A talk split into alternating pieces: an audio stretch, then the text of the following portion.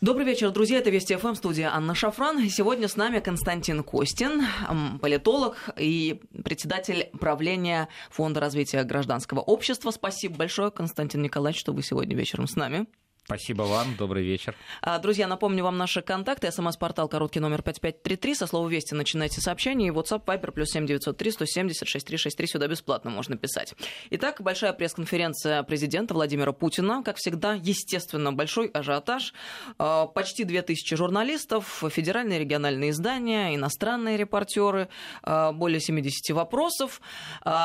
Поподробнее сейчас обсудим. Все то, что происходило, э, думаю, мы с вами да, внимательно с да. наблюдали за происходящим. Э, приятно, что первый вопрос задал наш коллега Валерий Санфиров, и вопрос этот касался экологии. Судя по всему, тема экологии, в принципе, э, имеет все шансы стать темой грядущего года. Вот насколько действительно экология сегодня в мире вот, повестка экологическая э, актуальна, и действительно ли она будет в авангарде, почему так происходит, как по-вашему? Ну, повестка действительно будет актуальной, но это наша среда обитания, да, это, собственно, земля, на которой мы живем, и меняющиеся условия жизни, ну, и в первую очередь имеется в виду естественный, да, климат, а различные там погодные явления, которые вот мы сейчас вот ждем, э, снега, а снега нет, Отличная зима, кстати говоря. Ну и такое уже было. Классик написал, да, что там как-то лет уж 200 назад, да, унылая погода стояла долго на дворе, снег выпал только в январе. То есть это не что-то из ряда вон выходящее, но тем не менее а все обеспокоены, поэтому на самом деле о зеленой экономике говорят практически все лидеры а победивший недавно в Великобритании Борис, э, Борис Джонсон там к 50 году обещает британскую экономику сделать полностью зеленой. Ну, ему сейчас легко обещать, что там будет через 10 лет, когда он перестанет быть премьером, уже с него не очень спросится, но британцы, тем не менее, за это голосуют. А, и, в общем-то, если мы посмотрим, вообще в целом а, а экологическая тема в самых разных своих аспектах, а, конечно, очень чувствительная тема мусора и утилизации, утилизации мусора, и причем речь идет не только о бытовых отходах, но и о промышленных отходах. Она, конечно, людей волнует, потому что это имеет э, непосредственное отношение к их жизни. К, Интересно, к, кстати, к что президент, жизни. судя по всему, тоже отдельное внимание уделяет э, мусорной теме, поскольку сделал исключение для журналиста, который выкрикнул как раз соответствующий да, вопрос. Да, а, ну я вообще думаю, что тема в этом смысле для России переработки мусора, она в ближайшие три года будет э, очень острой, она будет присутствовать э, на всех политических дебатах и во всех выборах, в том числе на выборах 2021 года, а потому что, ну, действительно, нам досталось э, от Советского Союза в наследство, ну, в общем, не самая а, экологичная форма утилизации мусора. Ну, его просто складировали и так далее. Ну, то есть вот эти знаменитые мусорные полигоны. А, и совершенно очевидно, что люди, особенно люди, которые живут неподалеку от этих полигонов, ну, в общем, так дальше жить не хотят и хотят, и хотят, чтобы с ними разговаривали. Эту проблему нельзя быстро решить. У нас надо, по сути, речь идет о создании целой новой отрасли, о чем президент и сказал. Но отрасль не создается за полгода и за год. И здесь, э, конечно, надо честно с людьми разговаривать. Во-первых, конечно, надо, чтобы а, а, с ними делились доходами, которые сейчас все-таки от переработки и, от, а, там, и на мусорных полигонах это делается. И тогда, я думаю, вопросов будет гораздо меньше. Люди должны понимать, какие существуют э, гарантии их безопасности и безопасности их детей, как раз в плане экологии, качества воды, качества воздуха, и, в общем, люди должны понимать, что несмотря на огромные усилия которые, и, и средства, которые государство тратит, отрасль меньше, чем за три года создать невозможно.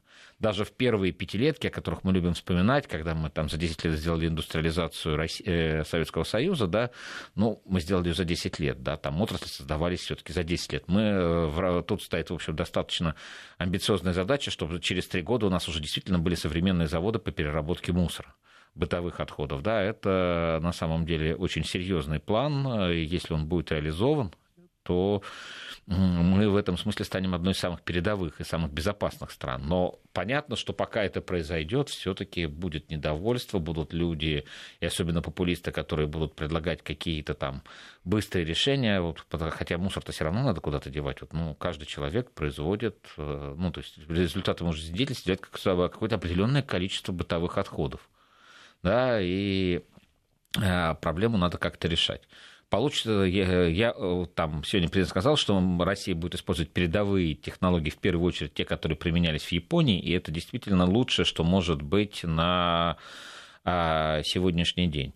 Но, тем не менее, чтобы это заработало, чтобы эта отрасль у нас появилась, чтобы она стала продуктивно и эффективно работать, надо подождать, и в этом смысле ответственность э, и граждан, которые должны это понимать, ну, никто за нас эту проблему не решит. Не прилетят добрые инопланетяне забирать наш мусор, понимаете, там сотни тонн.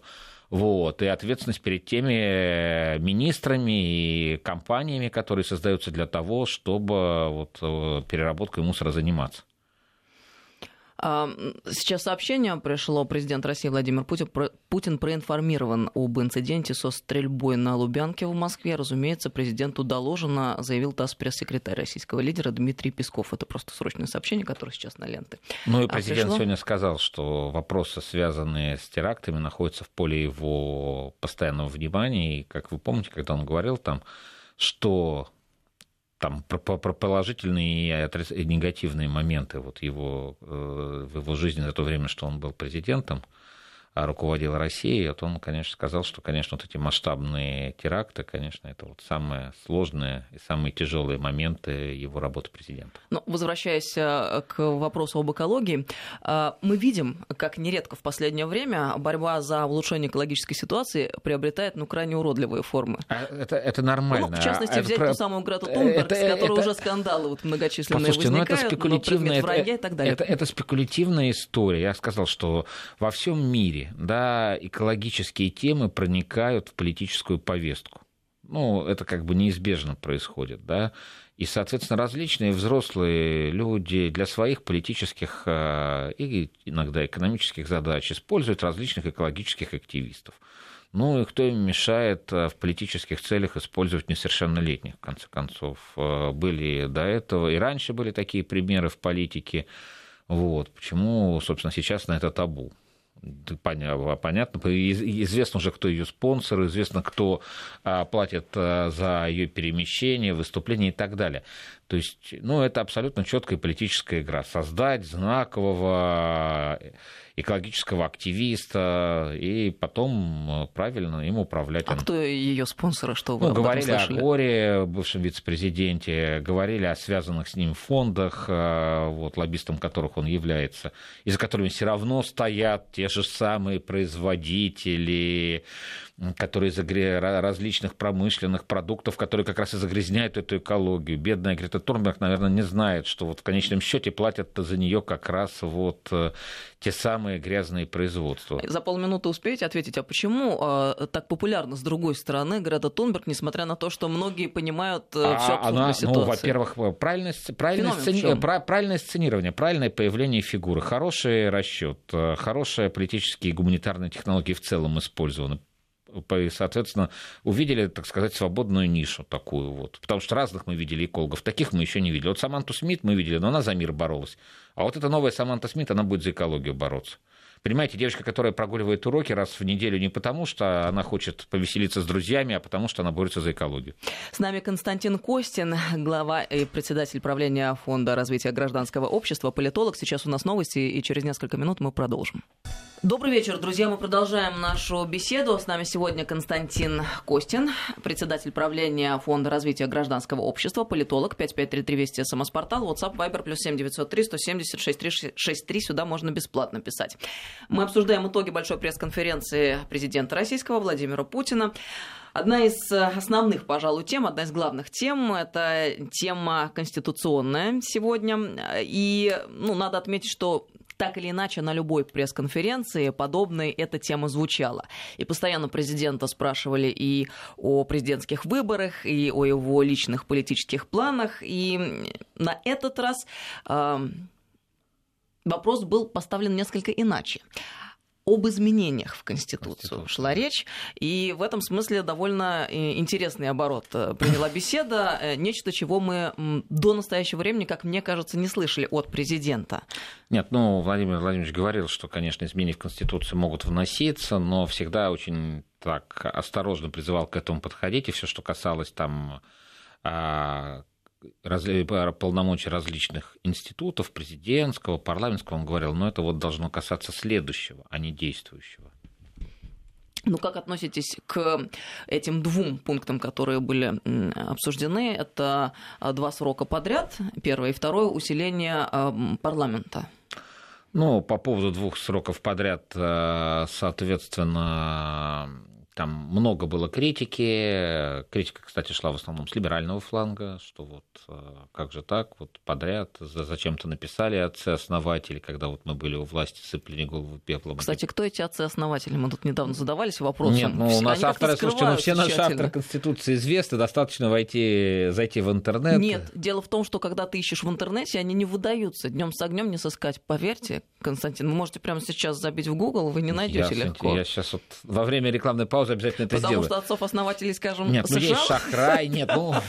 А есть еще, известно, было несколько рабочих групп, которые над этим работали, и, соответственно, чьими трудами появилась Конституция. Был конституционный процесс, она была принята и благодаря, и, собственно, благодаря этому процессу мы и живем по этому основному закону. Кстати, в качестве ремарки, мне кажется, важно отметить, наконец-то это отчетливо, как мне кажется, прозвучало, что изменения в Конституцию можно и нужно а, обсуждать. Президент сегодня об этом да. сказал, потому что ведь брожения были на этот счет. Нет, президент сказал очень важную вещь. Да? Вот первая глава Конституции незыблема мы еще имея там, она, есть огромный ресурс еще у этого, вот у первой главы для того, чтобы все, что там записано, реализовать. Это как раз глава, которая устанавливает э, э, систему власти в Российской Федерации, что источником власти является народ, то есть такая базовая основополагающая статья, да, то есть остальные, по сути, они являются дополняющими, развивающими положение э, вот первой главы да, ну потому что написано, что, конечно, там развитие, свободное развитие человека и его права и свободы являются главным приоритетом государства, а дальше отдельно есть глава, где подробно объясняется, как государство это должно реализовывать и какие на себя в связи с этим обязательства должно принимать. Вот, она незыблема. Но все остальное, да, там, это, да, может обсуждаться, потому что мир быстро меняется, собственно, и Конституция должна в этом смысле тоже, как в какой-то мере, вот эти а, изменения улавливать, да, ну, потому что все таки а, если там какие-то нормы необходимо поправить, улучшить для того, чтобы эффективнее работали органы власти, например, да, для того, чтобы какие-то права, полномочия реализовывались, да, для того, чтобы какие-то региональные а проекты двигались, да, ну, почему бы это не внести? В конце концов, у нас были уже несколько раз, даже за последнее время, изменения в Конституцию. Это говорю, допустим, когда было воссоединение с Крымом и Севастополем. Это у нас... очень приятные были изменения. Нет, это было изменение с э, количества субъектов федерации, которые отдельно перечислены. А отдельно там у нас, если вы помните, несколько субъектов после референдумов объединились. Да, это тоже было изменение вот как раз перечисления субъектов Российской Федерации. Особенно духоподъемно, когда они так стройно принимались, эти изменения. Да, вот, поэтому, безусловно, как бы, на мой взгляд, вот то, что президент эту дискуссию, по сути, открыл, да, потому что до этого это, ну, э, эксперты об этом спорили много, политики, но все-таки это было... Пытались закрыть эту тему, ведь помните, не так давно очень громко звучали такие предложения, что вы привязались к Конституции вообще-то. Это основной документ, не трогайте руками. Хотя на самом деле есть э, регулярно принимаются конституционные законы, для чего, собственно, в Государственной Думе нужно конституционное большинство, 300 плюс один депутат, да, чтобы вот как раз э, принимать законы, которые касаются тех или иных положений норм Конституции. Так что в этом тоже была как бы определенная доля лукавства. Вот. Э, а что касается, какие могут быть последствия? Ну, безусловно, там развернется широкая общественная дискуссия, потому что президент сказал, что, что по поводу подряд можно это убрать, поскольку никто за это не держится.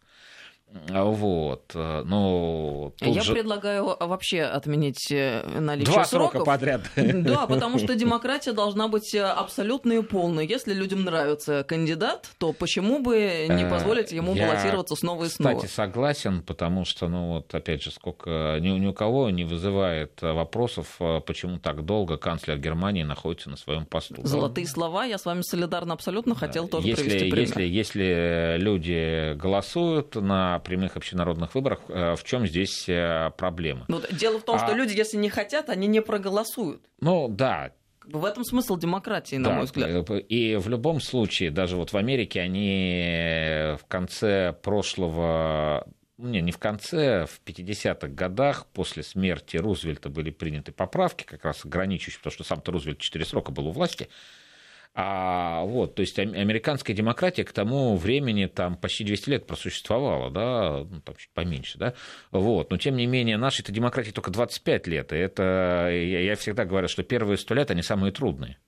да, и здесь, в общем-то, надо думать в первую очередь о том, что нам подходит, о том, что способно в современных условиях, э, именно с учетом нашей специфики, нашего менталитета, да, обеспечить э, стабильное развитие государства. Вот, мне кажется, нам подходит, и с учетом нашего менталитета необходимо вообще речь о сроках, о количествах сроков отменить. Ну, это один из способов, потому что на самом деле э, уже упоминавшийся канцлер Германии находится там почти 20 лет на посту, а в парламентской модели... европейскими ценностями. Это никак не противоречит. Хотя нас что... это не должно волновать. Потому что парламентской модели там как раз, э, собственно, как и в Великобритании, да, а парламентская модель, она подразумевает, что партия, победившая на выборы, она формирует правительство, и ей принадлежит верховная власть. Но в Великобритании там чуть-чуть по-другому, все таки там надо приехать к королеве и попросить у нее разрешения формировать правительство там мы забываем, что это все-таки конституционная монархия. Но когда вот нам... все гораздо сложнее, потому что когда пытаются рассказывать о том, что в Великобритании ах, ах, что вы говорите, королева, какая там монархия, нет, там королева. Она на своем Конечно. веку столько перевидела американских да. президентов, что мало не покажется. Да, она и своих премьеров такое количество передала, что мало не покажется. А там, как-то, знаете, еще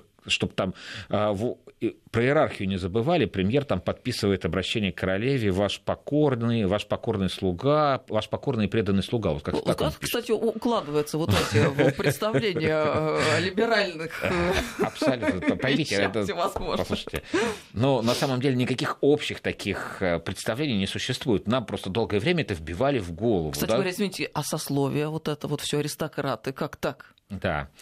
А ну вот, э, к сожалению, э, у нас э, вот на веру приняли все вот как бы рассказы про то, что существуют общие ценности, общие модели государственного устройства, хотя на самом деле существуют общие подходы. А уж как их устроить у себя, каждое государство решает, исходя из собственной истории, традиций, менталитета и так далее. Да? А, поэтому там сложно представить парламентскую демократию в Китае. Ну, сложно просто. Ну, в силу менталитета, истории страны. Вот. Ну, на современном этапе, может быть, там лет через 300, посмотрим. А, вот. А, хотя китайцы, они вот любят, чтобы что-то оставалось стабильным и неизменным молодцы. А, вот. А, поэтому мне кажется крайне важно, что такая дискуссия произойдет. Это, собственно, один а, из способов обсуждения. И мне кажется, там и спикер Госдумы на это высказ... об этом говорил, и различные эксперты об этом говорили. Но, тем не менее, все-таки действительно должна быть общественная дискуссия, потому что, как вы правильно сказали, вот в обществе существует огромное количество сторонников вашей позиции. Да, Их это, много. это факт. Да? И, а ведь все-таки, если мы говорим про общественное обсуждение, там все-таки неплохо было бы провести не только социологический опрос, ну, может быть, как-то спросить людей, референдум, не референдум, я не знаю, там. А разные существуют способы спросить у людей, с чем они согласны, с чем они не согласны. У нас же после 90 был же референдум, когда мы принимали Конституцию, да, вот ту, по которой сейчас живем. Помните, там была массивная компания, там, да, да, да, да, да, нет, да, вот это все из той серии. Вот.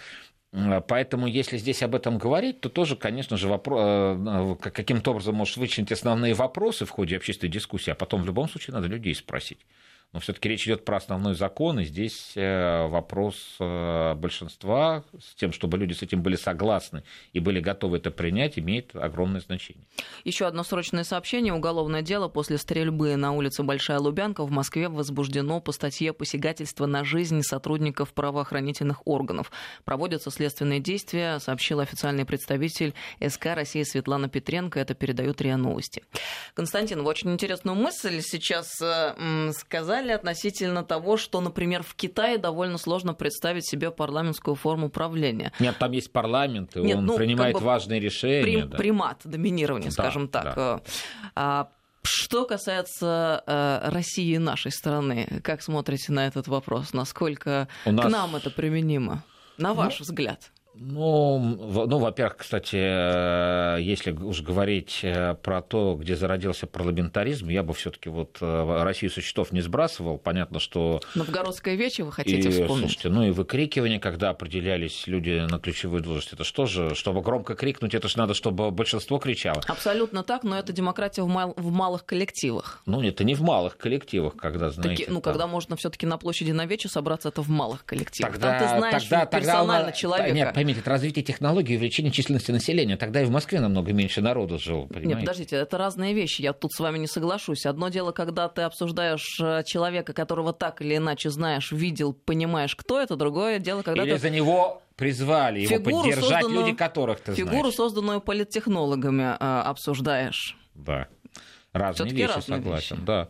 Ну, я, э, на самом деле, все-таки, когда э, речь идет об огромной стране, э, об, огром, об огромном количестве людей, все-таки, конечно, современная процедура голосования, несмотря на то, что она устаревает, о чем мы с вами говорили, ну, она пока является единственным способом узнать все-таки, что люди на самом деле думают. Вот, поэтому мне кажется, что а, там а, парламентская модель, ну в чистом виде парламентская модель, вряд ли все-таки все равно должна быть э, парламентско-президентская, президентско-парламентская, знаете, такие вот уже политологические там говоры. То есть можно ли увеличить э, количество полномочий у парламента? Ну, в какой-то части, конечно, можно. Но все-таки люди голосуют, это его политические представители. В какой мере, чтобы это не изменило первую главу, где все-таки написано правительства Российской Федерации, где перечислена иерархия а, высших должностных лиц в Российской Федерации, да, ну, это уже это, это, это вот э, вопрос экспертов, и это вопрос действительно общественного обсуждения. Потому что все-таки Россия страна, несмотря на богатые традиции парламентаризма, вот, она все-таки страна моноцентричная. Это страна, Если которая а, требует наличия харизматичного лидера, как ни крути. Я да, в этом ну я ровно про это говорю. И здесь соверш... Но здесь я вам хочу сказать, вот нет условностей, как это называется. Лидер может называться государь-император, генеральный секретарь или президент да, потому что на этих должностях были сильные политики, и Россия в этот момент харизматичные, и Россия в этот момент разви- стремительно развивалась, расширялась, и люди в ней жили лучше. А когда приходили слабые политики на любую из этих должностей, да, Россия, в общем, чувствовала себя плохо, впадала в череду кризисов, и поэтому это действительно очень, кто находится наверху, да, вот кто руководит страной. Для России, ну, это просто наша история тысячелетняя, это показ, это крайне важный... Согласна, но это наша ментальность требует наличия и ментальность, да, ну и, и ментальность, и традиция, и наше геополитическое, так сказать, положение, да, вот мы так вот выглядим, что мы со всех сторон окружены странами, которые либо более богатые, либо более густо населены, мы в любом случае будем испытывать это давление, да, и, конечно же, важен лидер, которому люди доверяют, и с, которым, с программой которого они согласны. Это без этого Россия не может существовать. Еще один вопрос, э, который обсуждался, это допинговый скандал со спортсменами. Очередные угрозы не пустить на Олимпиаду наших спортсменов, убрать гимн, э, флаг. И тут президент однозначно высказался, что, мол, противоречит Олимпийской хартии все то, да. что предлагает ну, ВАДА. Же. Да, вот э, как полагаете, как следовало бы нам себя вести в этом свете?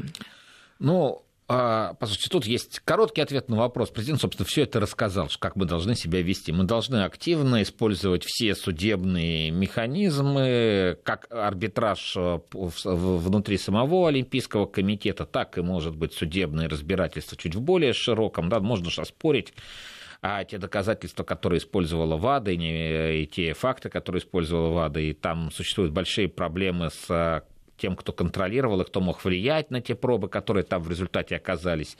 Вот. Э, и поэтому, соответственно, вот эти, так сказать, судебные дискуссии, судебные разбирательства, они, на мой взгляд, сильно бы помогли, если бы мы вышли только за пределы там, высшего спортивного арбитража в Швейцарии, в Лозанне.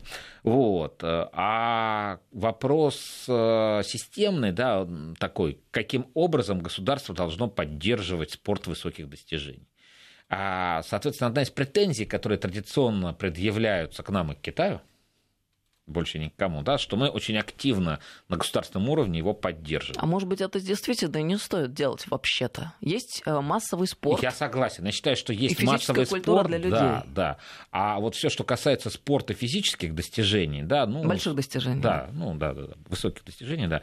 А спорта высоких достижений, то здесь все-таки должны работать спортивные агенты, спонсоры, там это, в общем, все неплохие деньги, да, и федерации, по крайней, ну, по крайней мере, когда речь не идет о каких-то новых развивающихся видах спорта, да, о тех, э, за которыми смотрят следят миллионы, да, то, может быть, этого бы не стоило делать. Я с вами здесь соглашусь.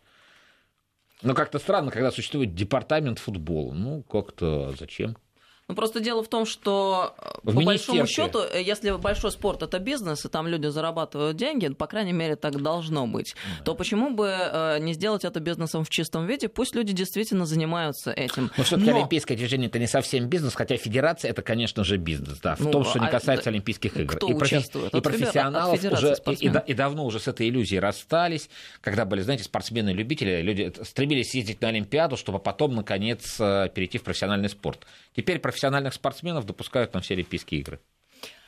А, хотелось бы просто, чтобы в свете э, происходящих событий мы, может быть, и переосмыслили всю ситуацию. А к чему веду? Если большие деньги государство тратит, может, стоило бы их потратить действительно на здоровье граждан Российской Федерации и построить больше площадок, секций, бесплатных школ спортивных для детей. Да. Согласен. А там, глядишь, герои появятся сами собой. Если Они сами собой не появятся, потому что вот детский спорт, да, а вот то, что у нас называется Олимпийский резерв, это надо поддерживать, конечно. Ну, просто после того, как... Но система отбора должна существовать. Да. А для да. этого человек должен иметь возможность да. пойти и бесплатно позаниматься. Конечно, конечно. Массовый спорт, право. Есть еще один вопрос, э, на мой взгляд, интересный, и мне хотелось бы успеть его обсудить. Э, вопрос, э, связанный с личным отношением президента к его коллегам партнерам из других стран, да, и вообще к тому, как президент себя держит вот в общественном пространстве, отвечая на вопросы. Потому что, мне кажется, это довольно уникальный случай. Потому что если мы посмотрим на мировых лидеров сегодня, вот такой выдержки и такого баланса наблюдать в принципе не приходится нигде. Там Трамп, Борис Джонсон, ну, Макрон как-то так, Меркель уже уходящая натура. Но чтобы вот до такой степени не то что держать удар, тут речь об этом не идет, да. а, а вот я ну, не, не мускулом показывать своего отношения к личностям, которые вопросы задают. Они очень разные бывают. Это Но дорогого стоит. Вы... Я тут к Цымбалюку и Украине. И веду. не только к Цымбалюку. Слушайте, ну, мне вообще, вот сказал, уже говорил сегодня много раз, что вот а насколько предсказуемы ну, вот президент же он опытный политик, он уже ну, много чего сделал, много чего видел. И он, в общем, примерно понимает, как и про что его спрашивают, и зачем его именно так спрашивают. И он э, смотрит так, знаете, поэтически, с состраданием, так сказать, с юмором.